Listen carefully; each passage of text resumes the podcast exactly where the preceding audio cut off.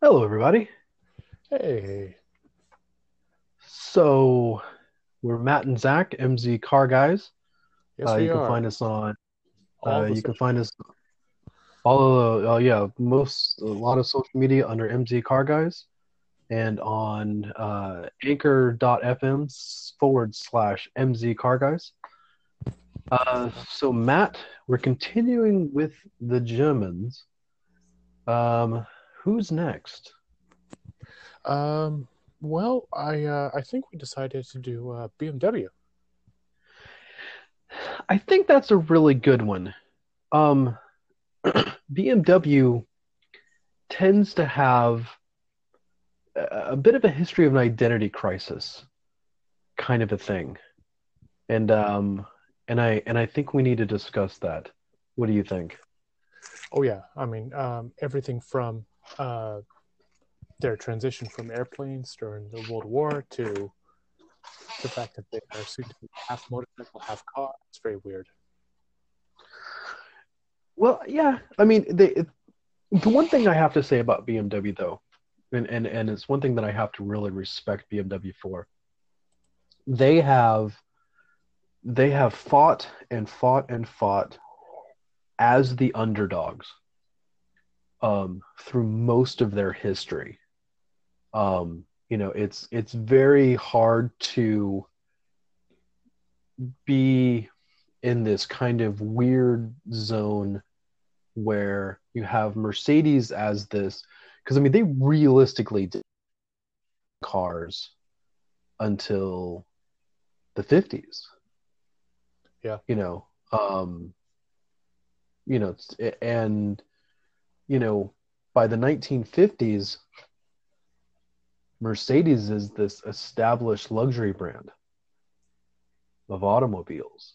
And and and even throughout you know the the the 20s and the 30s you know as as we as we discussed earlier mercedes was like the car of choice for a lot of you know europeans um you know uh who didn't want to shell out the money for say a rolls royce or uh uh, or a Delahaye or an Hispano-Suiza, you know, something like that. So to come out into this market, I mean, BMW really had to kind of try to make the transition and survive. Um, and they've been doing it ever since, and they've never been bought out by anyone. It's pretty amazing. It, yeah, it, it, it really honestly is. So um, uh, I, I think we can touch on a couple different things. Um, I'll, I guess I'll start us off with the history, if that's okay. Yeah, I think uh, the best place to start is um, uh, so many people get the name wrong. What does BMW actually stand for? And it's Bayerische Motoren Werke. Yes, is- and in English, that's Bavarian Motor Works. So, but uh, yeah, I mean, they got the real start as a company um, making aircraft engines uh, for World War One. Yeah, by Karl Rapp. Yeah, yeah, in, in 1913, um, you know, uh, just be, you know, right at the very beginning of World War One, making aircraft engines and stuff.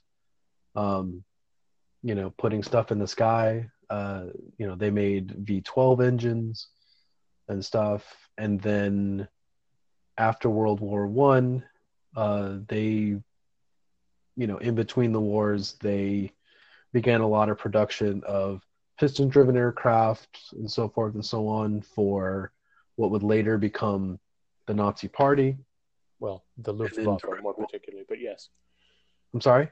the Luftwaffe, the, the the German Air Force, regardless of who's controlling them. Yes, Yeah, uh, yeah. And, and I think that just needs to be said. You know, they, you know, they, uh, you know, for the Luftwaffe and stuff and, and uh, designed a lot of, um, they were actually, uh, the BMW 003 um, is the first applied application of a jet engine. uh, in the Messerschmitt ME 262. Um, even though the first versions of it weren't that reliable, um, I, I, I, believe in the very early days of the Messerschmitt ME 262s, um, more pilots were killed of M2 ME 262s than they shot down any Allied aircraft. yeah, uh, I, I think I'm correct in that. Kind of sad. Uh, yeah, but um, it was the it was uh, captured Me 262s, um, a, you know, after the war that turned into, uh, you know, and and they you they kind of reverse engineered, um, with some help of the engineers who you know the German engineers who actually went into it, uh, to create what would become our jet engines and stuff, and also Russia and and and, and so forth. So yeah, we, we can kind of thank BMW for our jet age, as it were. And I don't want to be a, a downer, but it is worth mentioning that um, we mentioned Mercedes last week, um, or week before last, um, and their issues with uh, the concentration camp labor, and BMW was not not free of that either. Uh, no, well no. used the uh, the people living in Dachau. So you know, yeah. we all we all have our soils, right? Our our blemishes. I I don't know what you're talking about. Anyways, um, but yeah, but then um, you know, and and and also in in the 1920s, you also saw uh, BMW begin the uh, the building of motorcycles and uh, and the advancements of that. And I think it's very interesting. I mean, I don't think we're going to get too much into the motorcycles because we are MZ car guys. so I think getting into motorcycles will be not quite our thing. But with BMW, especially in its early days, um, motorcycles are uh, key to their survival um, and so forth. And uh, one of their one of their innovations that they made, uh, which is very interesting, is they're the only motorcycle that I know of that instead of doing either belt drive to drive the rear wheel or chain drive, most mo- most BMW motorcycles are driven by a drive shaft. Right. Only one I know of. I, I, I, I'm, I'm sure there may have been some kind of, you know, you know, like bare aspirin, you know, kind of motorcycle derivative or whatever that did it, but they're they're the main ones. And uh, from talking to people who drove motorcycles with that prop shaft, um, they said it was so smooth and very quiet was was one of their things. Um, but the reason why I bring up the uh, the motorcycle is because starting, you know, going into the fifties and, and and trying to build cars, trying to convert yourself from this airplane company that you know most because they were a, because they were an airplane company they, they were an airplane engine manufacturer and the allies knew that their their factories were heavily targeted um because by by you know within within i think like the first few months of world war ii they really understood that air power was going to be a huge thing in World War II. And so having air supremacy and killing off, you know, Germany's ability to put airplanes in the sky, you know, unfortunately BMW was the recipient of that targeting. Um, and so trying to get back into the automobiles um, and, and doing this under the cloud of you know under the shadow of your big brother Mercedes Benz by the 1960s um, is when BMW first came into its harsh period of time where they almost were purchased by Daimler. Yeah, Yeah, the uh, the the post-war rebuilding did not go very well. No, um, but they were saved by a very interesting automobile. Oh yes. Tell tell tell the people about the um, sort of one of the the goals that we have as a as a, as a uh, a company, you and I. Yeah. So as you can, so so if you've ever, look- yeah, as, if you've ever seen our logo, um, where it's it's basically just a picture of Matt and I standing beside each other. Well, sort of standing beside each other. So I'm I'm five foot six, and Matt, Okay. you're 6 you're two. shut up. Yeah, so you're six two. Okay. So there is there is almost ten inches of difference between the two of us. Um, off, that's all right. Well, no, we're well. That's okay. Sorry, we're eight inches difference between the two of us. And so when when you see the picture of us, I'm kind of standing more forced projection. so I'm kind of standing a little bit closer. Not, particularly. What it, what it, what it really is is it's much simpler than that. Is you you look like you're about two three inches shorter than I am, which you know seems more reasonable. But Yeah. The fact is that you're standing on the curb and I'm standing in the street. Oh no, no, no, wrong one. Um, the the, the one that I use for our, our podcast. Okay, I don't I don't remember that photo, but I'll. But oh, okay, I get. It. I see it now. Yeah, you're right. There's some Yeah. forced perspective there. Yeah, yeah, yeah, Definitely yeah, will- yeah. Forced perspective. Yeah, it's where he's wearing a shirt and tie, and I'm just kind of, you know, wearing a regular button-up shirt and hat. Anyways, so so one of the things that I want to see, and and and if anyone and if anyone out there is listening, please, please, please, please, please let us know. Uh, mzcarguys uh, at gmail.com. Um, I want to see Matt driving a BMW Isetta, the little, little bubble car um, with, with with a door that opens up. Uh, you Gen Xers uh, out there, my, my, my, my fellow Gen Xers, uh, you would recognize it as the uh, as the Urkel mobile. Um, so yeah, um, Yeah, but well, okay, the, the door opens on the front. Be, be clear about that. The door is on the front of the car. yes, And there's a three wheeler.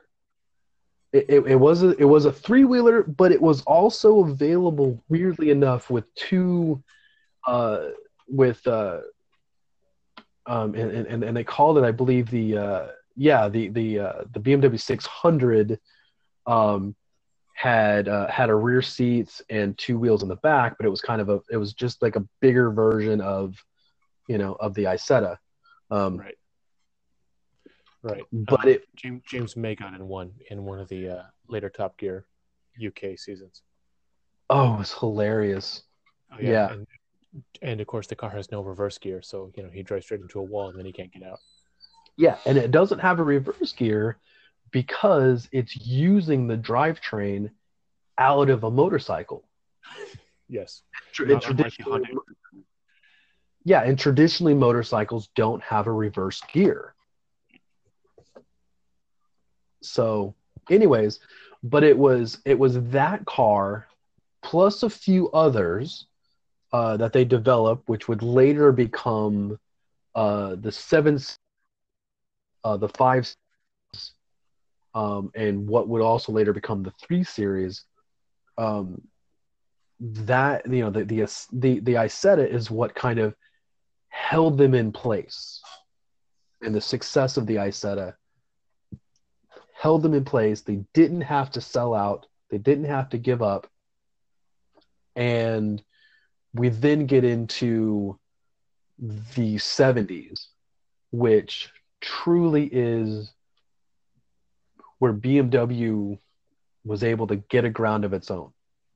And this is when it It's first the starts. BMW we all know and love. What's up? it's the BMW we all know and love, right? It's the BMW as we know it today, where there's, you know the three series, the five series, the seven series, and so on. Well, it's it's also where they they, they start to begin to develop. It, it, it it's when they first start to develop. Um, started making cars. It's the first time that they had uh, an identity.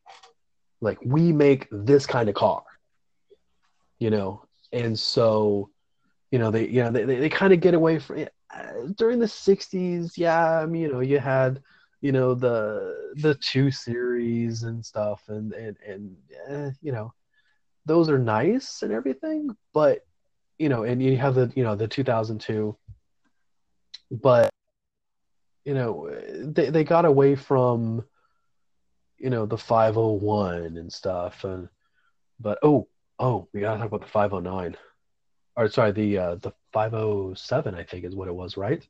So well t- t- talk about the car because you're you're the deep history guy. I just have trouble trouble it's it's quite possibly hold on i gotta look this up now. Um it's quite possibly Take your time, the Zach. most okay so while zach's looking this up 507 or 509 the to get back to the previous conversation for a second while he's doing his thing is oh it's the 507 early 70s that was when bmw first developed this straight six engine the first one since world war ii which is kind mm. of it hasn't changed a whole lot in the last 45 years 50 years so that's really the foundation of all the stuff that's come come since then. Really, is is BMW's well, straight six going up through the Z4 Roadster and the Toyota Supra that's coming out soon. Yeah, the blasted thing is, is, bulletproof. Right. Yep. I mean, so Zach, go back to your five zero whatever it is. So from from 1956 to 1959, um, BMW built this the 507 Roadster. Um, and if I ever get enough money care how much I spend, which I don't think will ever happen. But hey, you know what? Um, I I want one of these roadsters. Oh, it's it's one of the most beautiful cars I think ever made. So so imagine imagine a car that has the appeal of a British roadster with the reliability sorry the the appeal of I, you know what i think i think italian roadster reminds me of the shape of it reminds me remarkably a lot like the early uh like like, like the 50s ferrari california but it has the inline six or sorry it, ha- it has the, uh, the the v8 um and it has that reliability. It's just a beautiful car. Anyways, sorry, tangent. My bad. um, it's, it's, it's, a beautiful car. It's it has a bit the a bit of the Italian. It has this this odd sort of sloping nose that's counteracted by those um, almost almost googly eye around headlights that are kind of Ferrari 250 ish. 250 GT-ish. Um, it has it has these beautiful Italianate curves that the British would never have thought of doing, um, mm-hmm. um, and side vents that are kind of um, first like C1 Corvette looking, um, and and it has these forward-mounted uh, side view mirrors that are very Toyota 2000 GT looking, and it's it's just a nice mix. It's it's a really well laid out car um, that looks like it was built for people's Zach size. Yep, regular size people. Absolutely. Anyways, jerk. Them like I see them. Yeah. So, anyways, so you know, you, you go throughout the '70s with BMW, and then we get to the '80s, in the 80s it was where i think bmw launched itself into the uh, the world market and their kind of mindset or, or, or not mindset um in, in, into their conscious where, where they really truly kind of developed themselves. And it was really pushed forward by the M class, where or, or no, not M class, uh, the the uh, the M cars, M class, not a Mercedes. Anyways, and you begin with the um, the M1, which was uh, it's kind of developed in conjunction with Lamborghini, and they had, I think they had magnesium wheels and stuff like that, and and the car they they basically built the car so that they could go racing with the car, um, but the car never really went anywhere with uh, with driving and stuff like that, and they actually took that engine and put it into a five series, and then you began with the M5. Right now, the engine should back up just for a second. The car was only built for four years, from '78 to '81. Yeah, and, and, it was this beautiful old school wedge shape. You know, um, oh, and actually developed by by uh, Giugiaro. Okay, makes a lot of sense. Yeah, um, it's a classic Giugiaro shape. Uh, it's a three and a half liter inline six. Um, it's actually uh, Giugiaro, he, did he didn't he also um, design the uh, the Vector? Um, I am getting you more specifics on him now. Um, he did one of the early Maserati Ghiblis. He did an Alfa Romeo Giulia Sprint. Um, he did the DeLorean. Um, well, there you go. The Alfa Romeo 159 is probably the least appealing of all his designs. Um, but no vector listed. Oh, he did the Golf Mark One.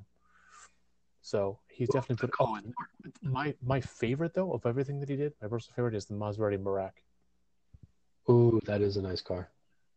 That's it's just it has a presence to it without being overbearing or you know Ferrari-ish. Um, yeah. But I'm a little disappointed, Zach, because you've absolutely skipped past what is quite possibly my favorite Mercedes ever. Mercedes, we're doing. That's awful. I apologize. I'm so, I'm so sorry. My favorite BMW ever. I don't know where that came from. You did it with the M class. I did it with the name, which is the 3.0 CSL. Oh, well. Oh yeah, I did kind of skip over that, didn't I? Gorgeous. That is a beautiful car. The proportions are just. I don't care what color you put it in. I think it's the most stripe it. Incredible. Well, I, I I also think it's the most perfectly balanced shape of a car that's not an exotic. Yeah, I'd agree. You know, uh, aluminum alloy doors, bonnet, boot lid, perspex side windows. Uh, only 500 were exported to the UK. Um, as never sold in the US. Three liters. Just just an incredible little car. Uh, the full aero package earned the racing the racing nickname the Batmobile. yeah, it did kind of look yeah. In full M Sport trim, in that in that uh, white with red and blue accents, it's it's just a sight to behold. And that that massive air dam in the front. Somehow, air dams always make cars look worse, except for this one. It's just amazing. Weird how that is. Like, say, uh, take for instance the uh, uh, the the the original Corvette Stingray. So up to 1972, they had these beautiful little chrome bumperettes on the front and the rear, and it was just this really kind of just sleek look to it. and then I think in 1973, they went to this rubberized front to it, just like because that's when they introduced the uh, the five mile an hour bumper, right? And then it just kind of by the you know by the mid to late 70s, it just looked like a cartoon. So, just yeah. sad, sad in so yeah. many ways. Exactly. Anyways, uh, so let's, let's get back to the, the 80s, uh, the the yuppie era when everyone yes. and, their, and their child was was driving a three series? Well, I, I think one of the uh, it was uh, one of the best explanations for say like the early and now I'm gonna have to introduce. This is also when we're really introduced to, um, and other manufacturers kind of used it a little bit, but only really internally. Only with BMW do you really start to now talk about the uh, talk about their cars in terms of their chassis number or their chassis identification. Oh, sure. And so you now get into uh, the E32, which was the 7 series, or the E30, which was, um, you know, the, the, the, the 3 series at the time, and the E28, which was the which was a 5 series at the time, and then later on. So you get through all these different things until about I, I, think they used the E until roughly 2006, I think, and that um, no, definitely, definitely through 2006. Yes. Well, I, so I think in 2007 is when the five series became the F chassis. They went from uh, the E chassis to the F chassis because the last three series was the E90, 91, and 92. Right. The E92 started in 06. Yeah, but that, that that's with the three series. But I think in 2007, with the with the redesign of the five series, it became the F the F the F series. That that's correct. yeah, the F chassis, like the F02, I think is what it was. Anyways, and the and the, and the F10 M5 in 2011. Yes. So you you start to it starts to get into its own. Uh, that's also when we got the uh, what I think is the most misunderstood uh, of all the BMWs, um, and that is the uh, the eight series. Because uh, the eight series to me is a beautiful, wonderful looking car. It looks like a sports car, and it's not. It's one of the nicest grand touring cars I've ever personally driven. Now I haven't driven a lot of them and stuff like that, but of the ones that I've driven, the 8 series is just phenomenal. Because when you're out on the freeway, and uh, now I drove an 840, I didn't drive the V12, the 850. Um, but uh, anyways, yeah, the 8 series was really nice. I, I, I'd agree. It's it's a large car. It's made to be comfortable and extremely fast. That is a Grand Tour. That's, that's what it is. Now, we also get the introduction of the first Z car. And quite honestly, one of the craziest I, I've ever heard of, um, which is a Z1. It's really interesting because you have going back all the way to the uh, the 60s with the uh, with the SLs, you know, with the, the, the Mercedes SL Gull Wings, which was really weird. And then you had the DeLorean, which kind of a gull wing, and then you had, you know, Lamborghinis, which had you know the scissor doors. But the Z1 is the only one that I know of that production car where the door went down into the floor. That is crazy to look at too. I've seen video of it. Oh my gosh. So wild. Just to watch it. I mean, it's just it's so crazy. Um, it's but later on, how they did it because because the, the the portion of the car that's from the from the ground, you know, from the base of the car to the door sill is not as tall as the door is itself. It's so it, so it actually it, it, it does work. I've actually seen so when I worked at uh when when I worked at the BMW dealership, um, you know, doing wholesale parts, I actually looked up the uh, the, the complete breakdown schematic wise mm-hmm. um, of that door mechanism, and, and it works. That that that that door piece, that physical door piece, does actually completely disappear uh, down into the floor. I mean, he uses every single square millimeter of space. Um, but uh, but yeah, the whole mechanism and all of that type of thing, yeah, just wild absolutely wild. Um, uh, but yeah, but then you get into, uh, you know, the late '80s, the early '90s, um, and that's when you get uh, the E30 uh, M3, uh, what is regarded as the most pure uh, BMW ever built, um, which I think is I I think is pretty close. Um, you know, it's it's it's the it's a sedan, but you have just this unending power that that comes from it. Uh, I've never driven one. Um, it's it's crazy because uh, an E an, an E36 M3, uh, sorry E39 Yeah, Sorry, yeah, yeah, E- yeah, yeah, E36 M3. My bad, I'm losing it. So the E36 M3, uh, which would come later, uh, later in the 90s and stuff. Um, I've driven one of those. I thought it was absolutely fantastic. I've and you can get those actually at a decent price. Uh, you got to be careful because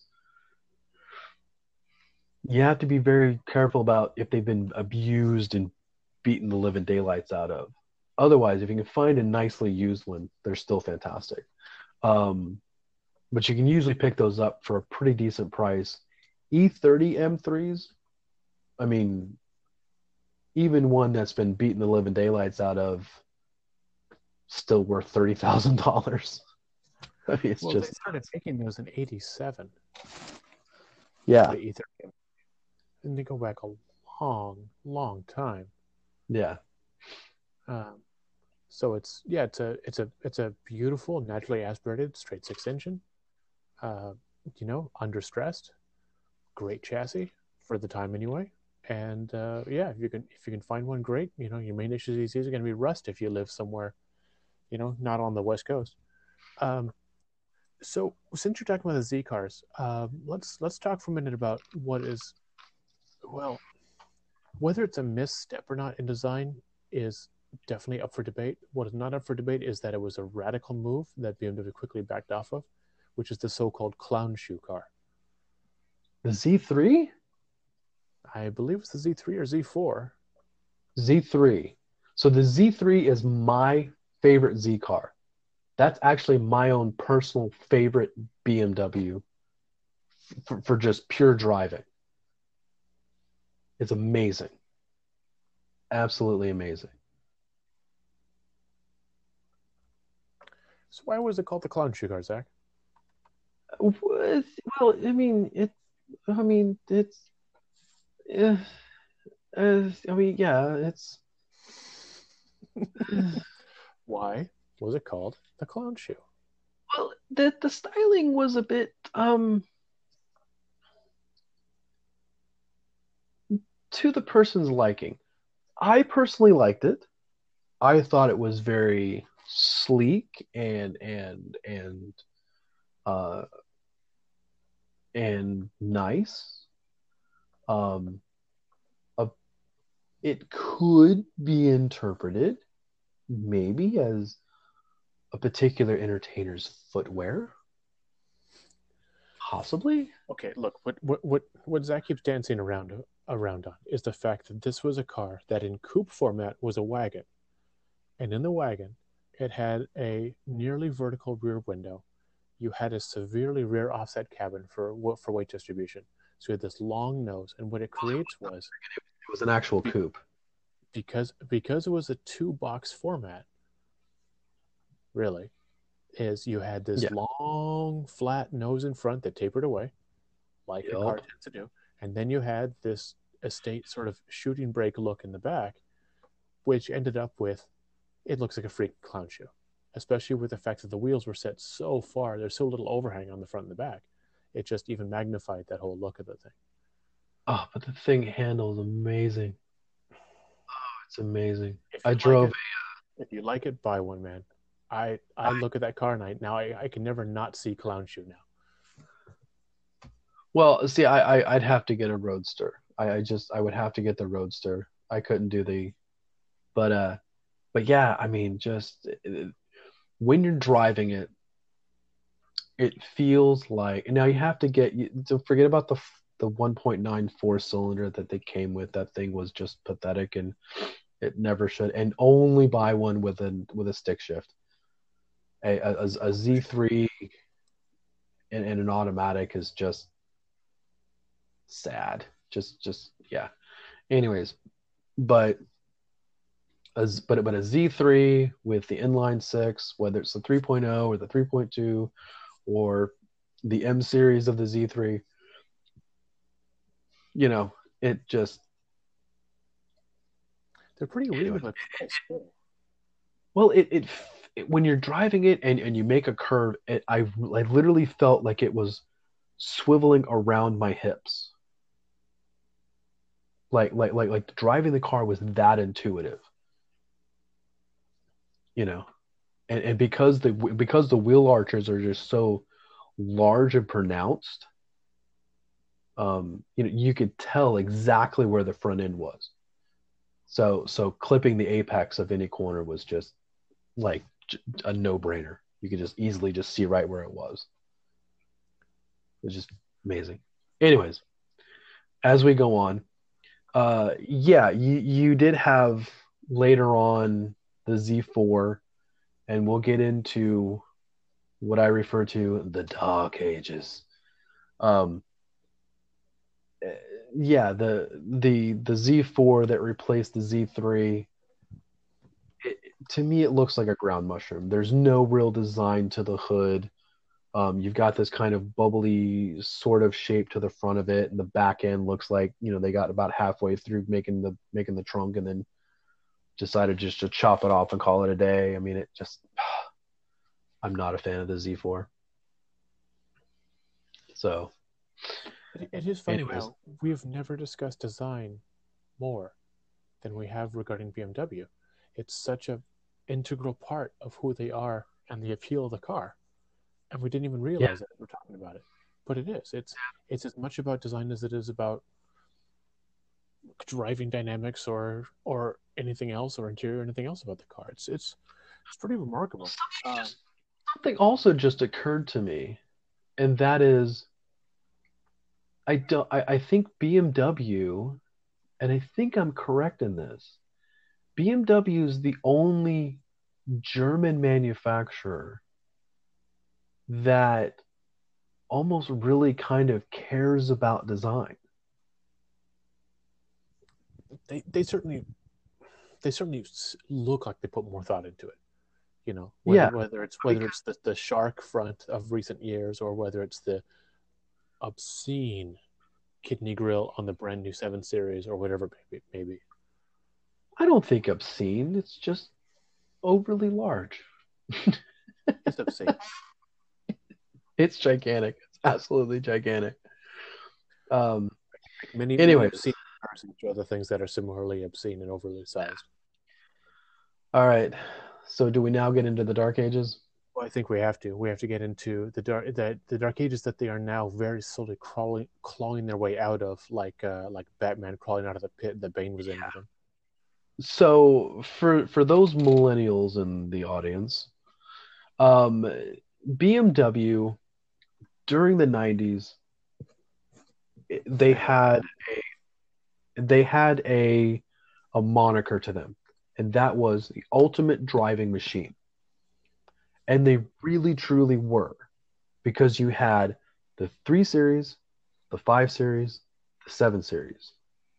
The eight series we're going to kind of ignore because they didn't really have that for a while, and it was very limited in that kind of a thing.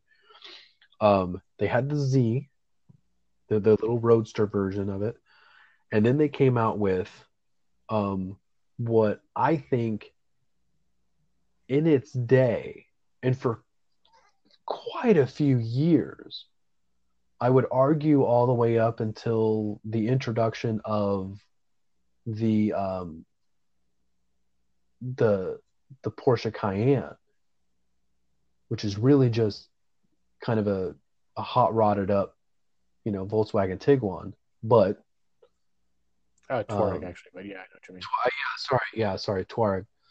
I got my African tribe named wrong. Um, my bad.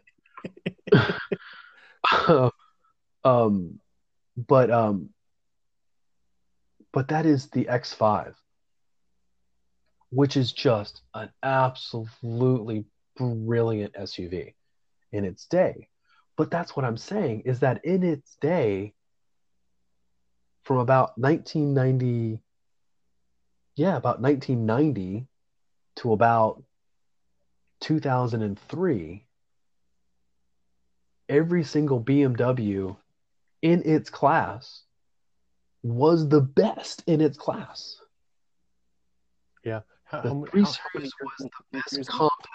Right. Car Driver Five 10 series. best. Yeah, the, the five series was the best mid-size, and the seven series was the best full size. Right. And to drive. Yeah, and and and the X5 was the best SUV.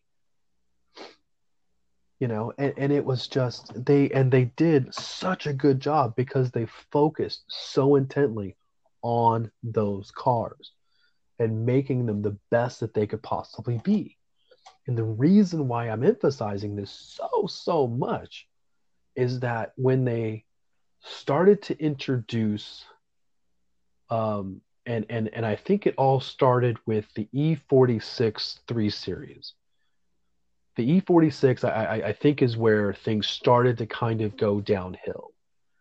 And it's with the E46 that you began that they began to introduce uh, a lot of your stability and traction controls, which isn't bad per se, but it's also when they started introducing their SMG transmissions, which shifted faster, but it started to take you out of it. So all these different things that BMW started to to introduce that made their vehicles faster started to take you more out of the the, the feeling of the driving out of it.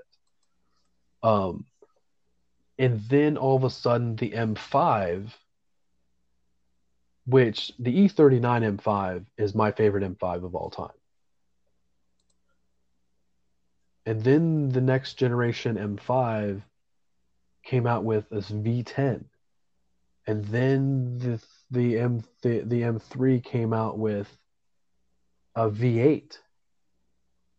And it was just and the balance was was there, but the the feeling of the car, the the communication of the car, and they became less the ultimate driving machine, and now just became just really fast, powerful cars. You know, Right. Some, some of the, so a lot of the soul was sort of gone. The, you know, the feedback Yeah. fingertips and and the well, and even even the change from, from to electric power steering has taken them a really long time to get right. Yes. And they really care. oh, Their idea of electric power steering was we'll minimize the boost, make the steering feel really heavy, and then we'll make people think it's sporty. Really, it just means you're Yeah. getting an arm workout. and and they're and even though I I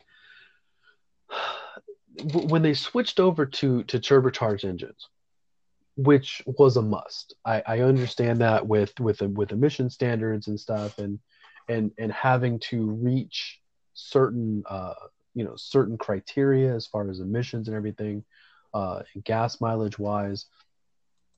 In order to to stay with it, they had to go to a turbocharged engine. It was the only way that you were going to keep into the horsepower war without, you know, just you know just shooting yourself in the foot. But it also took them a little while to get that right too. Mhm.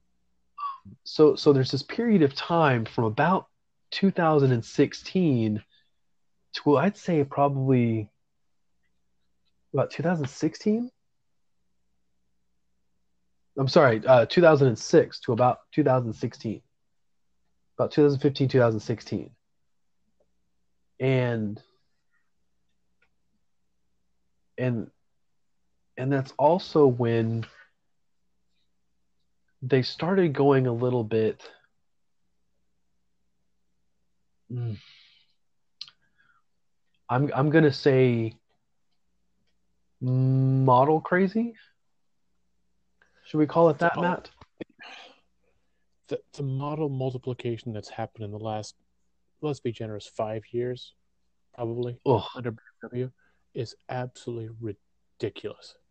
And the thing that gets me is is in 2012 or 2013, BMW came out and said, "Hey, we're doing some model diversification. We're going to make things less confusing for you. Instead of having, for example, a BMW M3 available in coupe or sedan. We'll have the BMW M3 be a sedan and the M4 be a coupe. And we'll have all of our even numbers are going to be two doors and all of our odd numbers are going to be four doors. And I said, great. This will make That makes easier in the long run. Let's do it. And then it was not even two years later that they came out with the BMW 4 Series Grand Coupe slant roof four door. Yeah. What what what where where in the world where in the world did did did peop did manufacturers come up with and even Mercedes is doing this also. Well, Mercedes started it, to be fair. They started it with a CLS. Yes. But you cannot call a car a Grand Coupe if it's got four doors. I just think it's wrong. Just, just people need to stop it. Stop with the four door. Yeah. If it's The a four door, it's a sedan. Be is It means cut. Two doors were cut out. Yeah. There you go. Done. Okay, rant over with. For now, Another Thing that I want to enter. Okay, sorry, another rant. Very Go on. quickly. So, Matt and I, we, we, we did a we, we did a video several years ago, and it's actually one of our first videos together.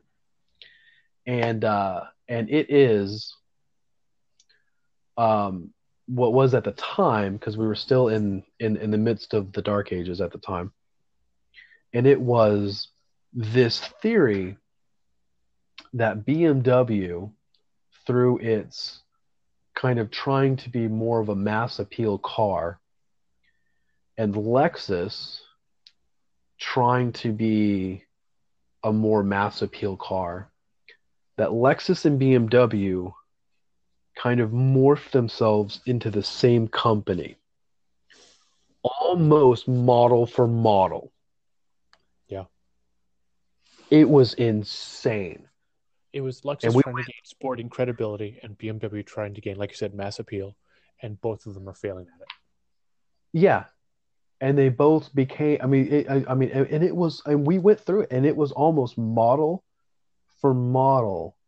Like whatever BMW had, Lexus had the exact same car. And it, and, and, and that car was almost the exact same as that car. And it was just, it was, it was, it was crazy. It was absolutely crazy.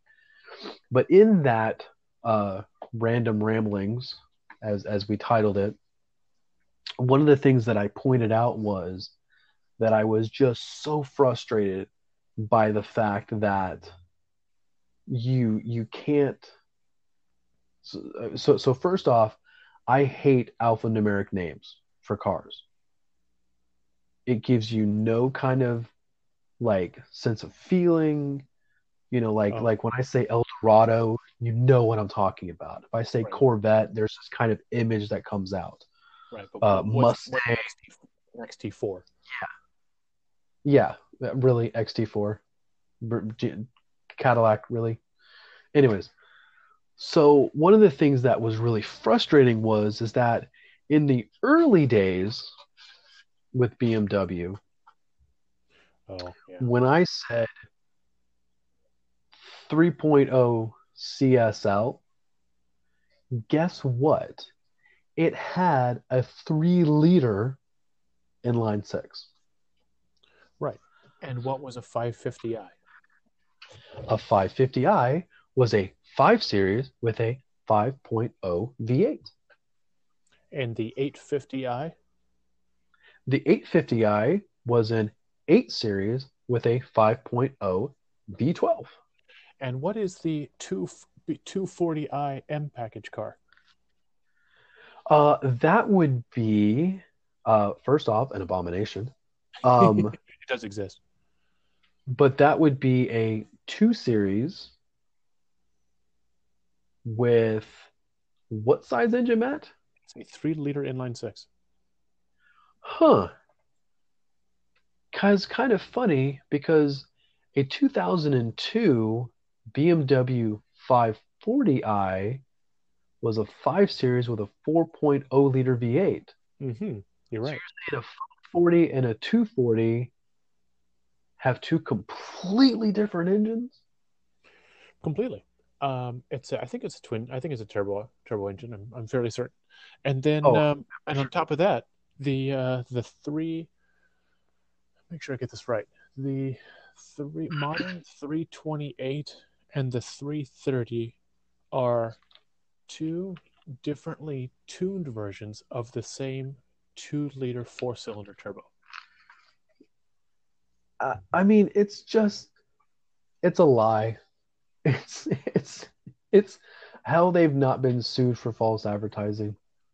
And of course, BMW's just- rationalization is is that the 40 series has, if with a turbocharged inline six, has the same power as the old four liter V8 had, which which was naturally aspirated, and that's their justification for it. When we all really know it's just marketing because higher numbers sell cars. Exactly. Because nobody is going to buy a 220 No, God, M package. exactly. Anyways now, one of the things, all right, so so so let's start talking about the the coming out of the the the dark ages when BMW got its mojo back. Well, they're still trying. Yes. Well, I, I, I think they're doing a very good job. I really honestly think they're doing a very good job. Um, evidently, um, the the new uh, M3 Yeah, is good reviews. yeah it, it- it's considered the best M3 since the E E36 M3. Fair point. So, you know, and the the actual uh, M2, the M2 with competition, correct? Oh, we can get with or without. Yeah. yeah, is just considered just one of one of the most uh, a BMW that has the the the true sense of what a BMW used to be. Right. And Um, and and it does not this is not a trick question or not not a, not a quick quiz for you, Zach. But a big part of the reason people are saying that is, and this is part of the other tragedy, the two series is the last BMW you can buy new with a stick shift. which is sad. That's it. That's the last. Yeah. That's all you get.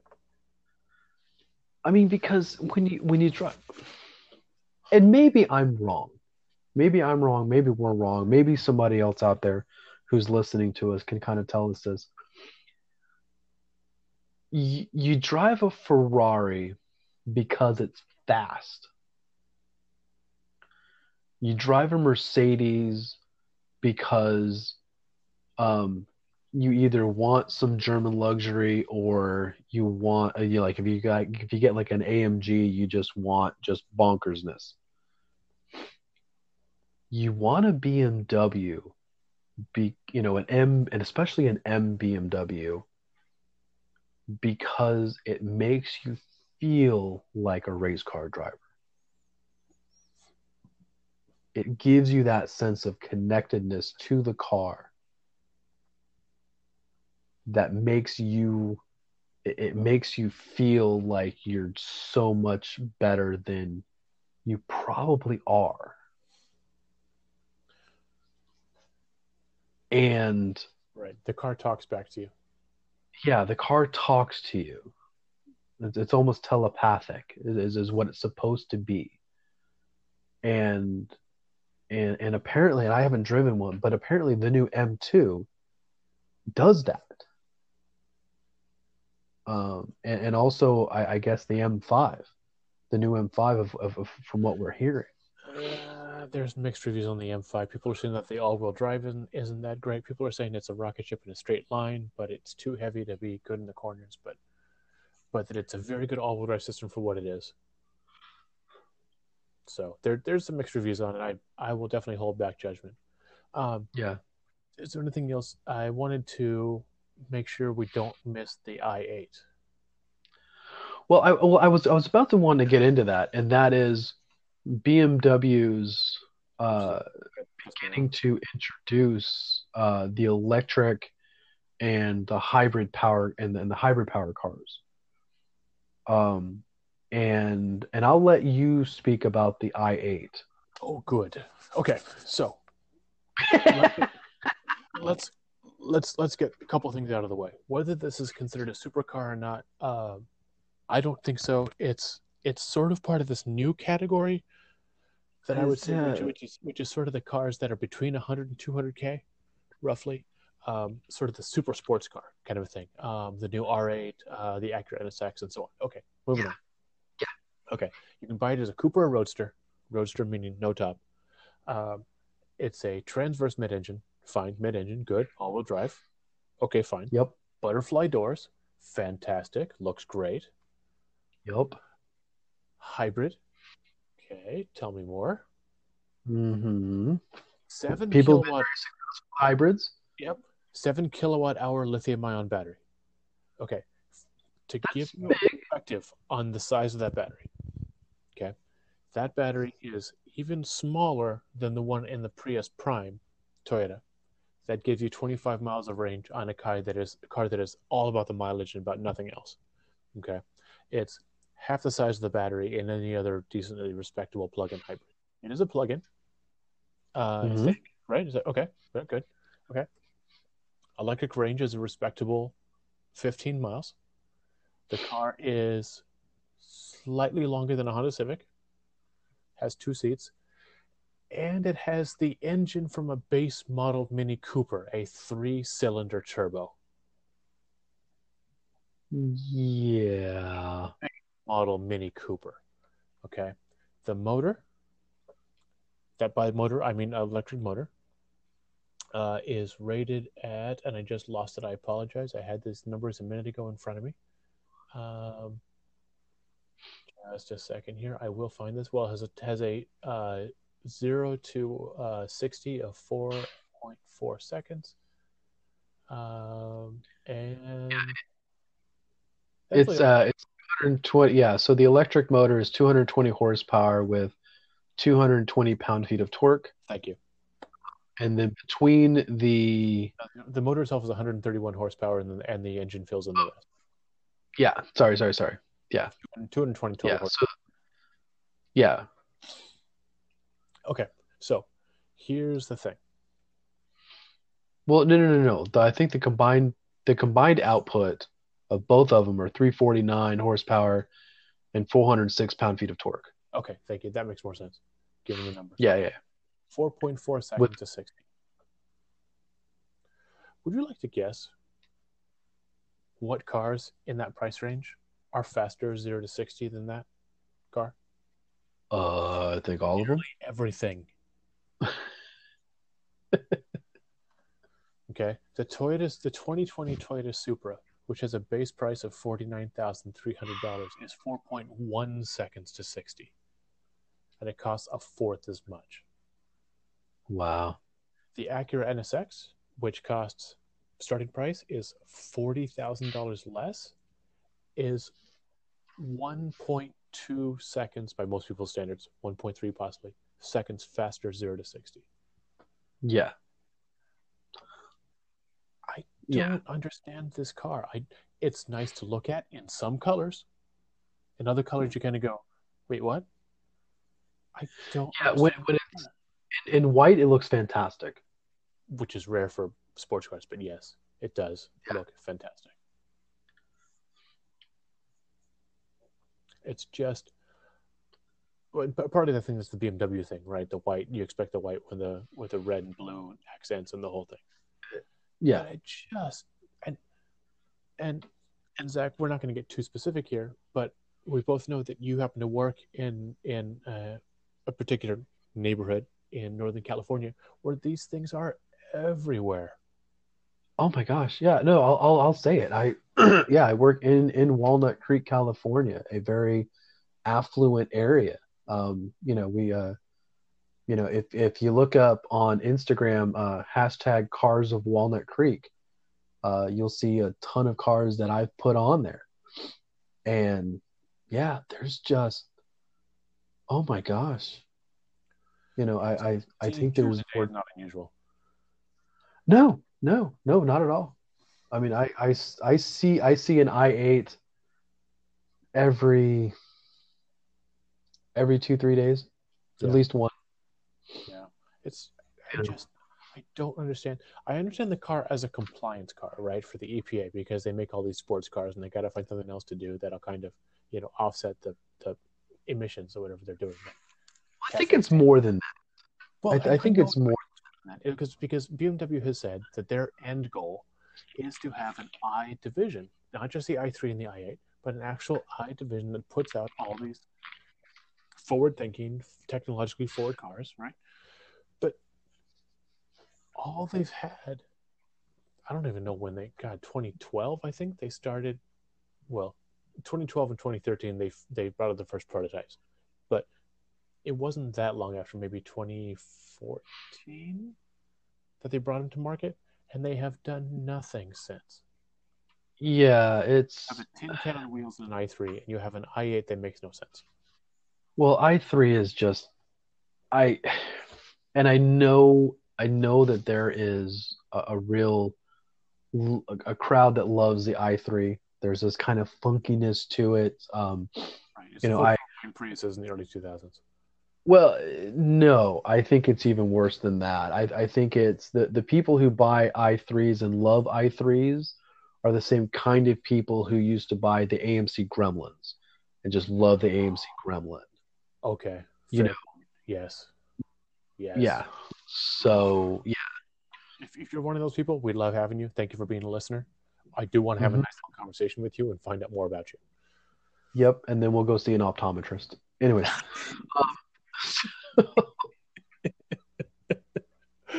Keep your hearing checked because apparently those cars rattle like nobody's business. yeah. But anyways, um, but but I do want to say The i3 is the rear wheel drive, but go ahead. Yeah. Well, I, one of the things that that I think um, I, I I do want to compliment BMW on recently is th- other than other than I think Volvo, I think they've embraced plug-in hybrid probably better than any other luxury automotive manufacturer. I mean, you know, it's just, you know, with, you know, the the inclusion of it in the five series, in the three series, uh, in their X series, um, you know, uh, it's. I, I, I No, to, to build off of that, to build off of that, um, they've done a very good job with that. However, they are known for notoriously small battery packs and having the plug-in be just a way of sort of manufacturing emissions compliance. Once again, I know it's a bit cynical, but I'm I calls them like I sees them.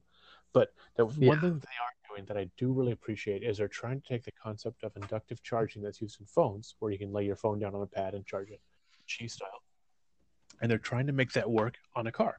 Where if you have a BMW, you probably have a driveway um, and have a spot on your own land. Let's be fair. Um, Yeah. Where you can where you can park that car over a big, usually black kind of a pad, and you don't have to plug anything in. It just charges overnight. Now it's got a long way to Yeah. go, and that technology needs a whole bunch of help before it becomes even close to being you know ready for prime time. Um, and we're going to wrap things up here because we're running a little bit long. But um, Yeah. it is just it's admirable that they are on that on that path because I think honestly, if they can conquer that, they are going to overcome one of the major obstacles people have about electric cars, which is if you can just pop into a parking spot at work and be on top of a charging pad and charge your car all day in your usual parking spot. The Yeah. whole idea about finding a charger or you know finding a place to plug in is going to be gone, and that anxiety won't exist anymore. And so that Yeah. that I'm, I'm genuinely excited about that for the future for electric cars, um, where you have one wireless charging standard like Qi is for phones, and and that's all there is to it. And there's no and you don't have four different charging standards around the world, which is untenable. It cannot continue this way. People will not buy electric cars if that's the way it continues to be. Yeah. All right. Well, Matt, I think we've uh, I think, I think we've really kind of covered that. I appreciate it. Uh, we are MZ Car Guys. Uh, you can find us on most uh, social medias at MZ Car Guys. Uh, on uh, uh, anchor.fm forward slash MZ Car Guys. And uh, drop us a line on our email, mzcarguys at gmail.com. Uh, Matt, All right, we'll see you guys next time. absolutely. Vroom, vroom.